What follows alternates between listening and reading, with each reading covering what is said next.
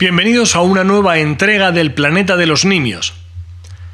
Esta semana vamos a hablar, entre otras cosas, de cómo funciona un cerebro fascista, por qué los gatos se asustan cuando ven un pepino, vamos a descubrir una figura perdida en la historia, la del primer freak y el primer músico genial de la historia, y, y más cosas. Comenzamos.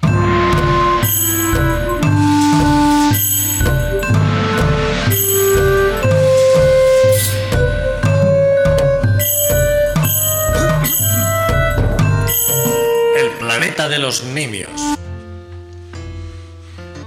¿Por qué los gatos se asustan al ver un pepino? Seguro que a estas alturas de la película ya has visto a muchos gatos asustándose ante un pepino. Y es que YouTube está repleto de vídeos que personas insensibles suben para disfrute del personal. Pero ¿por qué un animal tan sagaz como es el gato doméstico, felino por los cuatro costados, se asusta ante la súbita aparición de esta hortaliza, que en realidad es un fruto, aparentemente inocuo además? Pues porque el pepino, en realidad, no es aquello que parece. No es lo que creemos que es. No es lo que al establishment le interesa que creas que es. Porque el pepino, o Cucumis sativus, es una fruta que pertenece a la misma familia que la calabaza y la sandía. Es fresco, rico en agua y se ha erigido como un aliado estupendo en las dietas de adelgazamiento. Pero también, y aquí viene lo muy preocupante, es un reservorio de potenciales energías espirituales. Según el taoísmo, el Tao es un principio supremo que impregna todo el universo y por tanto su naturaleza es inmortal y eterna.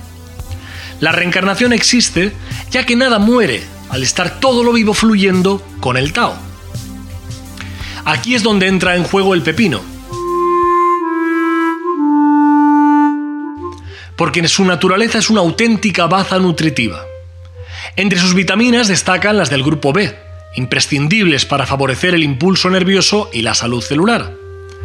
Además contiene ácido fólico, vitamina C, calcio, hierro, magnesio, fósforo, potasio y zinc.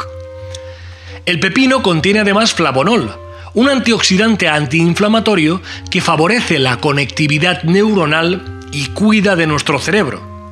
Y es esta propiedad la que ejerce de fuerza magnética para la energía del espíritu es para que nos entendamos una especie de imán de la materia gris. Cuando una persona deja de existir en el plano físico, su conciencia se transfiere al cosmos. Digamos que muta, que pasa a ocupar otra realidad. Y aquí llega por fin el asunto peleagudo. Cuando alguien deja de existir en lo físico, cerca de un pepino, el magnetismo de la fruta atrae al espíritu hasta condensarlo en su carnosa materia. Hay un capítulo ya mítico de Rick y Morty en el que Rick se transforma voluntariamente en un pepino. Yo no digo nada, pero si esto no es una provocación velada al conocimiento instrumentalizado popular. Así pues, el pepino puede atraer y conservar energías de seres que han dejado el plano físico atrás. De ahí que el gato doméstico, en su sagacidad, se asuste cuando se encuentra imprevistamente con un pepino. Piensa esto. A ti cuando de repente no te has dado cuenta y por el rabillo del ojo descubres que alguien te observa en silencio justo detrás de ti, ¿qué haces? ¿A que te asustas? ¿A que das un brinco? ¿A que te acongojas? Pues al gato le pasa absolutamente igual. Porque el gato no está viendo un pepino, ¿no? El gato está viendo a tu tío José Luis, que se murió en el 2002 de cáncer de páncreas. Como para no asustarse. ¿Implica este conocimiento que debemos dejar de comernos a los pepinos? No necesariamente. Al fin y al cabo, los beneficios sobrepasan con abrumadora magnitud al único inconveniente de estar comiéndote el espíritu de la vecina mayor del quinto. Y además, otro punto a favor. De este modo, el ciclo del Tao se regenera y esta energía adquirirá una nueva forma tras ser liberada del magnetismo fascista del pepino. Ahora, ya sabes por qué se asusta tanto el gato si le colocas un pepino detrás sin avisar. Así que un poco más de humanidad. Basta ya de asustar a los pobres felinos, que bastante tienen ya con tener que soportarnos a nosotros, los humanos, después de haberle escapado y secuestrado en 60 metros cuadrados. ¿Te gusta, beber té? ¿Te gusta, el té? ¿Quieres té? ¿Te quieres? ¿Quieres quererte como te quieres cuando tomas té? Te esperamos en nuestras nuevas teterías. Conócete. Implantadas en las principales ciudades, te puedes tomar un té servido por una persona especialista en té licenciada en psicología. Fascínate con el té mientras te conoces mejor. Conócete las nuevas teterías de moda en tu ciudad carlospelop.outlook.com me ha enviado esta semana un mail a través del internet para preguntarme si hago envíos en Wallapop. Sí, claro que los hago. Dependiendo, claro, del coste del envío. Si es muy elevado, o lo asumes tú, o si llegamos a algún acuerdo, pues podemos repartirlo entre ambos. Y hasta aquí este espacio semanal en el que respondo o comento algo que alguien que ve estas cosas me pregunta o comenta. Lamentable haber desperdiciado este espacio con esta consulta de mierda, pero al fin y al cabo ha sido el único mail, no spam, que me ha llegado a la redacción y cuando digo redacción digo al salón de mi casa.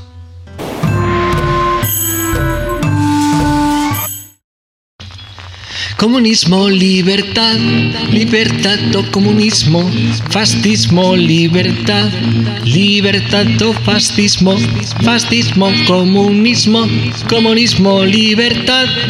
A mí me da todo igual mientras haya consumismo. ¿Cómo funciona el cerebro de un fascista?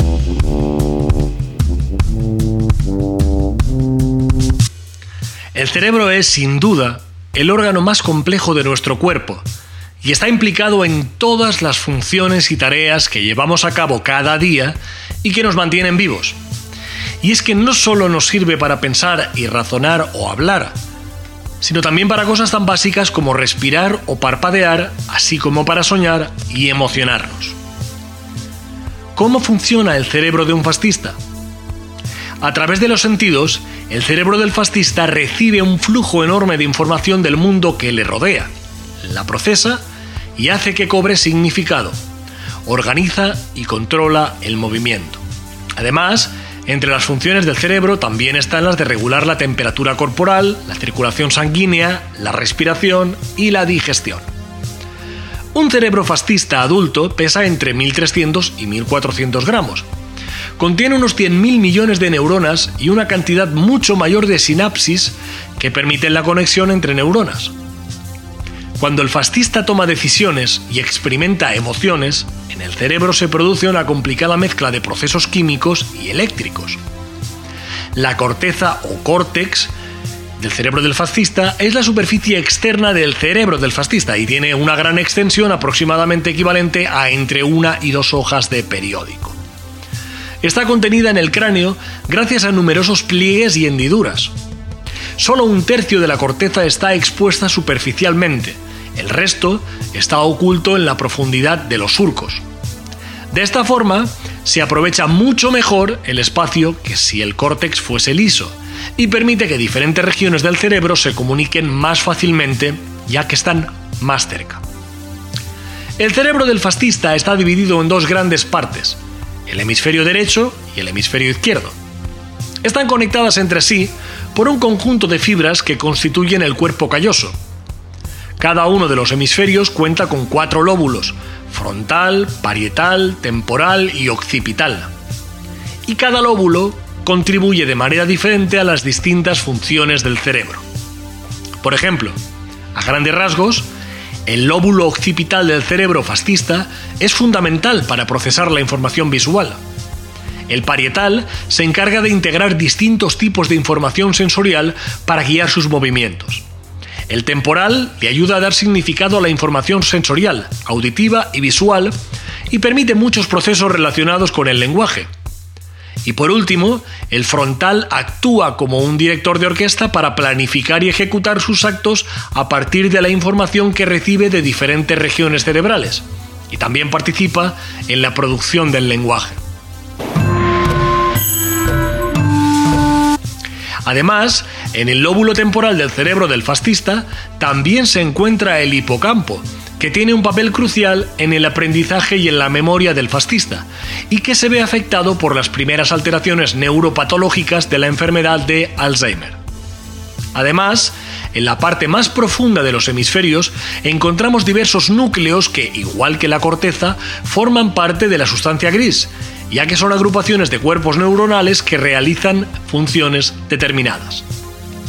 Algunos de los más importantes son los ganglios basales y el tálamo, que entre otras cosas participan en funciones relacionadas con el procesamiento de información sensitiva y motora del fascista. Como conclusión a este estudio, diré que el cerebro de un fascista, como hemos podido comprobar, es absolutamente igual que el tuyo, en caso de que no seas claro, fascista. Así pues, podemos concluir que no existen diferencias fisiológicas entre un cerebro fascista y un cerebro de alguien que sea normal. Basándonos en este resultado, ¿cuál sería entonces una posible forma óptima de relacionarse con un fascista sin que ambos terminemos liándonos a tiros? Pues es complicado, muy complicado. Hay que tener muchísimo aguante, muchísima capacidad dialéctica, muchísima educación para ser capaz de no romper la comunicación a pesar de los continuos desplantes y provocaciones, a pesar de los continuos insultos y malas formas, a pesar de tantas y tantas situaciones que es mucho más práctico, al menos en primera instancia, cortar de raíz. El funcionamiento del cerebro de un fascista, reafirmo, es el mismo que el funcionamiento de una persona normal. Necesita entretenerse, necesita estar distraído para así pensar un poco menos en la forma asquerosa como piensa. Una posible forma óptima de relacionarse con el fascista es mantenerlo entretenido con cuestiones superfluas. Que se sienta seguro y convencido de que está sirviendo a una causa por la que merece la pena convertirse en lo que el resto de personas racionales consideramos un auténtico asco. Porque si al fascista se le permite tomar la iniciativa, se va todo al carajo. Una cosa es que este tipo de cerebro funcione del mismo modo que el resto de cerebros de las personas normales, pero lo que piensa, eso ya es un tema muy distinto. Ahí ya no entran consideraciones físicas ni fisiológicas. Ese terreno es el de la lógica o su ausencia. Concluyo ya del todo con que el cerebro de un fascista puede funcionar muy, pero que muy bien. Así que, por el bien común de nuestra sociedad, nunca menospreciemos a un fascista, pues el que sea una persona deleznable no implica que tenga ningún pelo de tonto. Y tampoco olvidemos nunca que mientras las personas hablan o ladran, no muerden. Es la primera ley no escrita para sostener cualquier sociedad de convivencia. Palabras siempre. Educación siempre. Y que no la tenga, pues hacemos todo lo posible por desmontar sus argumentaciones evidenciando esa lacra. O eso, o legalizamos las armas, ¿no? Aunque igual observando cómo funcionan las cosas en los Estados Unidos de América, pues igual es mucho mejor lo de las palabras, digo yo. De todas formas, ya tienes suficientes datos empíricos. Con ellos, y con observar lo que sucede en la actualidad, pues dale tú también una vuelta. Y luego ya si eso me comentas si es que estoy yo equivocado o es que mi cerebro es el que no funciona como el resto de personas. Igual debería hacérmelo estudiar.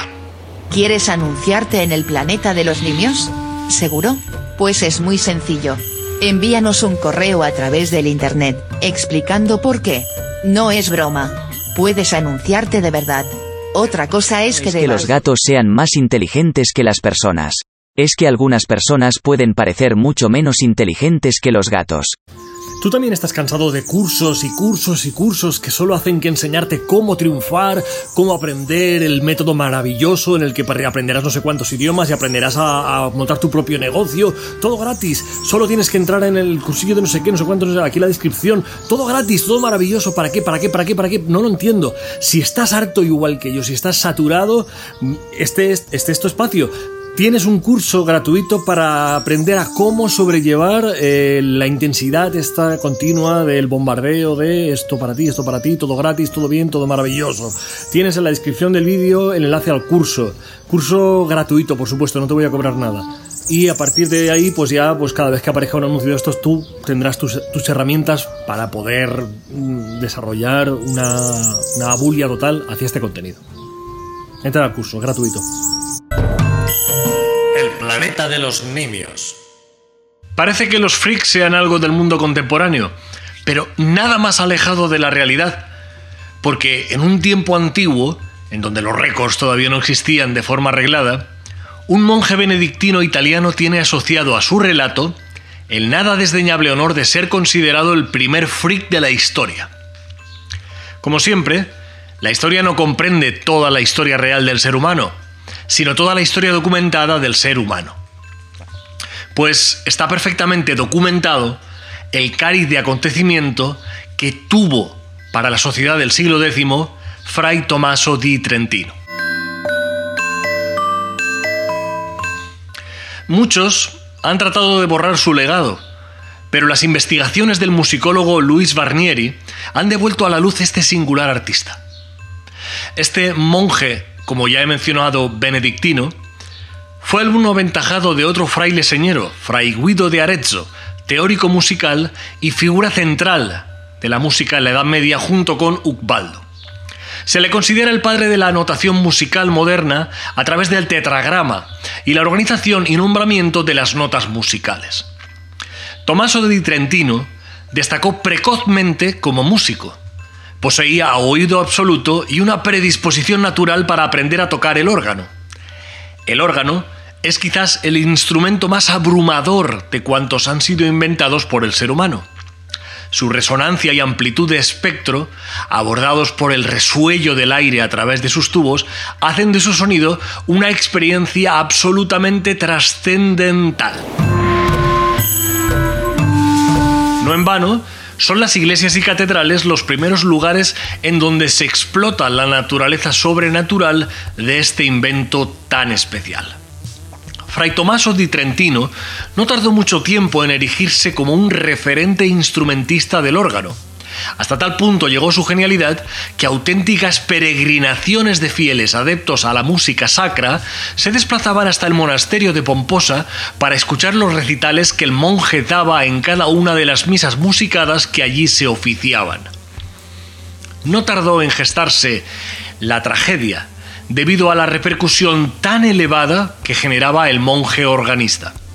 Según los escritos encontrados en la biblioteca del monasterio, un probable asunto de celos profesionales desencadenó un crimen deleznable, que no fue otra cosa que el corte de ambas manos a Fray Tommaso di Trentino. Sucedió una madrugada de primavera, en vísperas de la gran misa de Pascua. Mientras dormía, unos encapuchados entraron en su celda y amputaron ambos apéndices a Fray Tomaso. Menos mal que se despertó y pidió socorro inmediatamente, pues de haber continuado durmiendo se habría desangrado sin apenas darse cuenta. Milagrosamente salvó la vida el fraile instrumentista, y tan solo unos meses más tarde reapareció como organista, ayudándose de unas prótesis ortopédicas de madera que él mismo diseñó. Volvió a deslumbrar a todos quienes tuvieron la fortuna de poder escucharle esto lamentablemente incluía también a quienes le detestaban por pura envidia divina. Y es que el antiguo clero no llevaba nada bien aquello de que alguien meramente humano osase desafiar a Dios y su megalómana grandeza. En vísperas de la gran misa del gallo, la trágica historia se repitió por desgracia amplificadamente. Porque en esta segunda ocasión, no fueron solo las manos ortopédicas, sino los brazos los que fueron amputados de raíz, como queriéndose asegurar bien de que en aquella ocasión la osadía de Fray Tomaso quedaría por siempre cercionada. Por fortuna, El sueño de Fray Tomaso di Trentino seguía siendo tan ligero como siempre, y el rápido despertarse acarreó el milagro de sobrevivir nuevamente a una muerte más que anunciada. Tras una nueva y durísima recuperación, Tomaso optó por no fabricarse ningún nuevo apéndice ortopédico, pues por lógica del corte, a lo siguiente que podían aspirar era a cortarle las manos por la cabeza. Y razonó con gran acierto, porque si le cortaban la cabeza poco margen de reacción podría tener después. Y aquí es donde llegamos a lo que queda transcrito en los escritos de la época como el milagro más grande de Fray Tommaso di Trentino. Aprendió a tocar el órgano con el hueso sacro, es decir, aprendió a tocar música sacra con el sacro, pura poesía medieval. Los puristas dirían que esto era solo un gancho comercial, pues en realidad lo que tocaba era con el coxis, pero bueno, esto en realidad solo eran pejigaterías de los mismos amargados de siempre. Fray Tommaso di Trentino pasó a los anales de la historia, precisamente, como el primer genio músico irreverente y al mismo tiempo primer freak documentado de la humanidad. Nadie, ni siquiera el más grande intérprete del blues contemporáneo, ha sido capaz de transmitir tanto como transmitió aquel monje lisiado a través del tacto de su trasero, es decir, a través de su culo. La música sacra interpretada con el sacro, el notable gesto de supervivencia y superación de un monje benedictino tan humilde como irreverente, Fray Tomaso di Trentino, el primer heterodoxo de la historia de la música.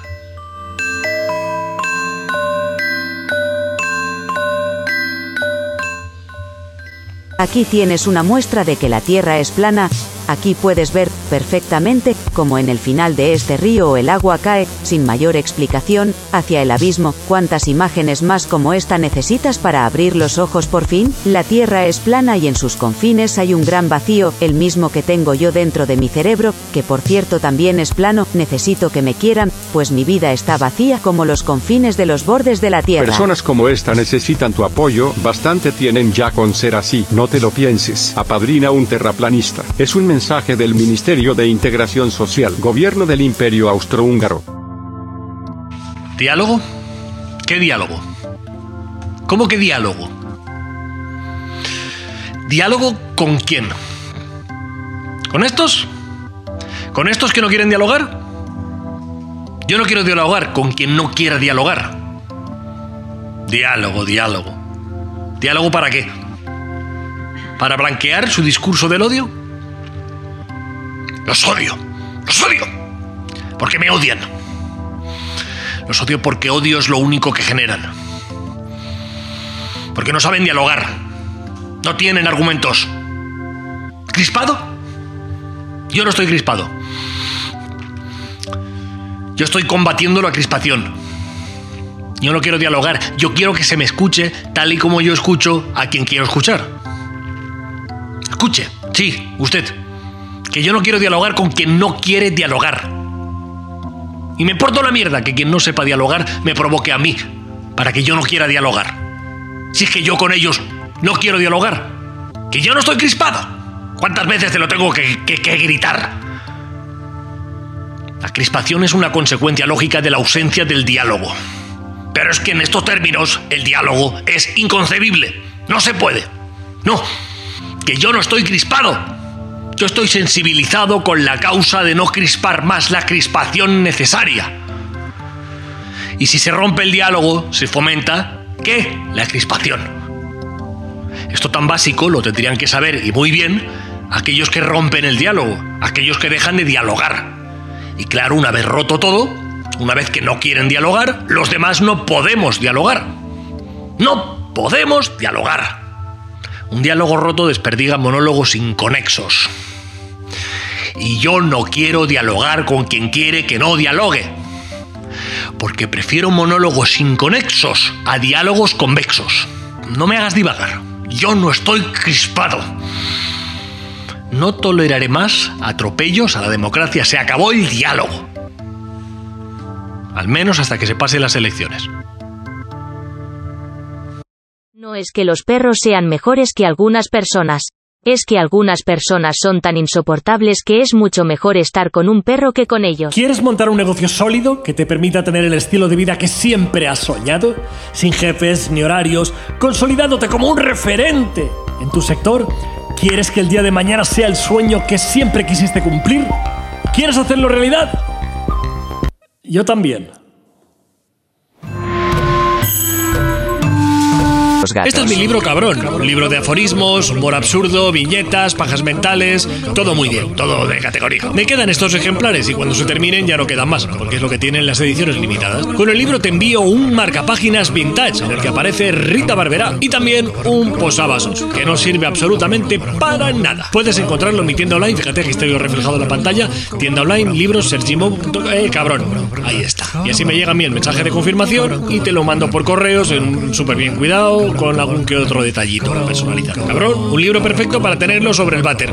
Y es que te puede sacar de cualquier momento de apuro. Séptimo, presente. Ven conmigo esta noche, mamita. Hoy lo vamos a gozar. Tengo un tema preparado con el que te voy a conquistar. Si tú te digo a ti, la niña de la travesura, la que me resuena mi sentido y mi razón pura, como le pasó al Manuel Caro. Pero no me mire así, mamita, que todo lo he buscado en la Wikipedia. Pues yo no sé de eso, porque yo soy de gozar la vida. Así que no te me deprima. Es más, tú estate tranquila, mi amor, porque esta noche te voy a sacar la sonrisa con mi dote de gran seductor, como el Soren Kierkegaard. Eso también lo he buscado en Wikipedia. Ay, qué cosita tan rica y tan impolutamente abocada al pecado. Menudo recado me está mandando contigo la diosa Afrodita. Toda, toda tu vida tú eres un manifiesto de la más excelsa razón de ser. Si te viesen desde Aristóteles a Jung, pasando por Ortega y Gasset, Hume, Bauman, Emilio Lledó, Byung-Hui Han, Noah Chomsky, Teodoro Adorno, Unamuno, Ovidio, Descartes, Sartre o la mismísima Simone de Beauvoir. Que yo no sé nada de verdad, que yo solo he mirado en la Wikipedia todo esto para impresionar. No te quites las ganas de perrear.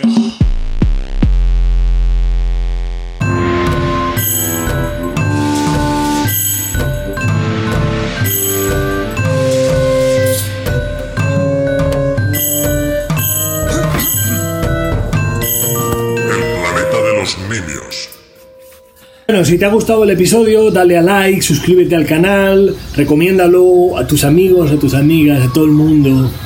Mándame alguna consulta por el correo, por el internet, mil cosas, yo que sé, lo que quieras. It's up to you. Hasta la semana que viene.